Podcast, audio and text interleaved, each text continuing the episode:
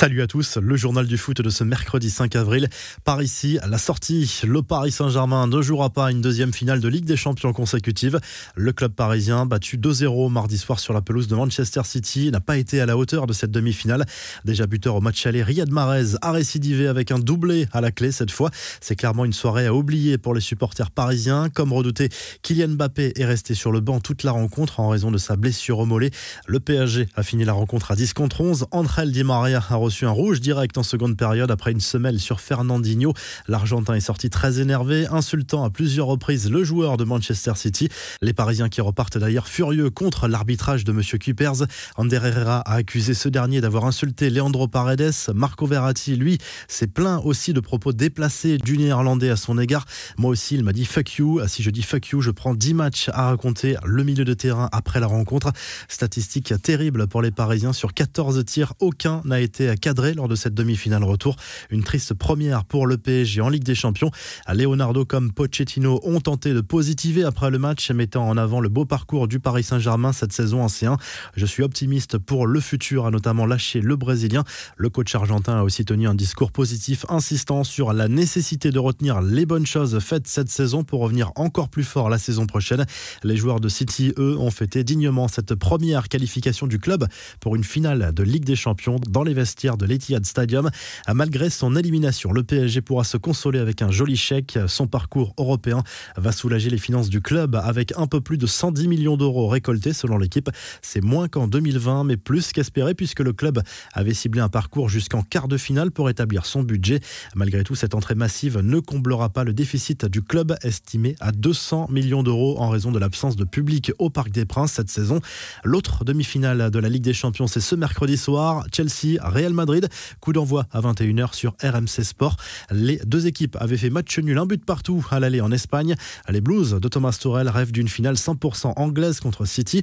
Le club merengue pourra compter sur son expérience avec notamment le retour de Sergio Ramos, dont la présence dans les grands matchs du Real fait souvent la différence. Étincelant cette saison, Karim Benzema est lui aussi très attendu. Les infos et rumeurs du mercato, Lionel Messi bien parti pour rester au FC Barcelone. C'est la tendance des dernières semaines, mais les médias argentins vont plus loin et affirment que la star du Barça a pris sa décision et va rempiler en Catalogne. Selon la chaîne ESPN Argentina, l'attaquant de 33 ans pourrait finalement s'engager pour deux saisons supplémentaires.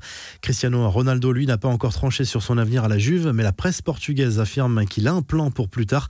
D'après les informations de Record, le Portugais aimerait finir sa carrière dans son pays, au Sporting Portugal, son club formateur, qu'il avait quitté très jeune pour rejoindre Manchester United. Quoi qu'il arrive, ce ne sera pas la saison prochaine. Et au rayon des info officielle, cela ne vous aura pas échappé. José Mourinho sera l'entraîneur de l'AS Roma à partir de cet été et pour les trois prochaines saisons, si tout va bien. Licencié par Tottenham le mois dernier, le technicien portugais n'aura pas mis longtemps à rebondir. Il va remplacer Paolo Fonseca sur le banc de la Louve. Les infos, en bref, c'était dans les cartons depuis quelques semaines. Les listes pour l'Euro vont être élargies. Les sélectionneurs pourront convoquer 26 joueurs au lieu de 23. Didier Deschamps pourra par exemple appeler un renfort supplémentaire par ligne. Les pistes de la FIFA, cette fois pour moderniser le football. Interrogé par l'équipe, Gianni Infantino, le président de l'instance, a notamment évoqué la piste d'un salary cap pour les joueurs et de plafond sur les indemnités de transfert. Il aimerait également une nouvelle version du fair play financier. Ce mercredi marque également la commémoration des 29 ans de la catastrophe de Furiani, survenue le 5 mai 1992. Catastrophe qui avait fait 18 morts et plus de 2300 blessés en marge d'une demi-finale de Coupe de France entre Bastia et l'OM. Des nouvelles d'Ansu Fati, écarté des terrains depuis début novembre. Le jeune attaquant du Barça est encore loin de retrouver le groupe barcelonais. Selon plusieurs médias espagnols, le jeune ailier n'arrive pas à récupérer de sa blessure au ménisque et une nouvelle opération, la quatrième, est prévue cette semaine. Le futur maillot de l'OM aurait fuité sur la toile. La nouvelle tunique des Marseillais circule déjà. On peut voir Gay, Milik, Rongier, Camara et Payet en train de poser avec ce maillot qui rappelle un peu celui de la saison 1990-1991 avec des bandes sur les manches. André Villas-Boas va retrouver la compétition mais pas sur un banc touche pour le moment. Le Portugais va s'essayer sur les pistes du rallye du Portugal du 20 au 23 mai. Le WRC a publié la liste des engagés où figure l'ex-coach de l'OM. Enfin, avis aux fans de Zlatan Ibrahimovic, RMC Sport proposera bientôt Z, un film événement sur l'attaquant suédois. Trois épisodes d'une heure retraçant la carrière du buteur de l'AC Milan et quelle carrière à voir à partir du 10 juin sur RMC Sport 1.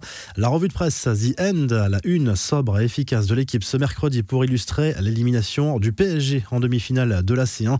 La détresse d'André Di Maria expulsé en seconde période, symbole de la frustration parisienne.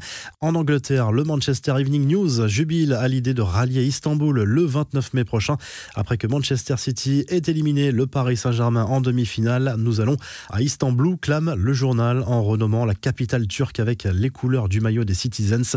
En Espagne, le journal Sport met quant à lui Neymar à la une, là aussi pour illustrer la grosse désillusion parisienne. Bien évidemment, et ce n'est pas une surprise, la presse catalane en profite pour remettre sur la table le possible retour du Brésilien en Catalogne. Le journal Marca se concentre bien sûr sur le match du Real Madrid sur la pelouse de Chelsea ce mercredi soir. Ramos, Mendy, Marcello et Valverde font leur retour dans le groupe madrilène. Quatre bonnes nouvelles pour Zidane avant ce match à Stamford Bridge. Enfin, en Italie, on retrouve José Mourinho à la une de tous les journaux sportifs. La Gazette dello Sport salue le retour du technicien portugais en Serie A du côté de la Roma avec cette illustration façon empereur romain. Mourinho rebondit très vite après son départ de Tottenham. Si le journal du foot vous a plu, n'hésitez pas à liker la vidéo et à vous abonner. Et on vous laisse avec le classement des meilleurs buteurs en Ligue des Champions cette saison.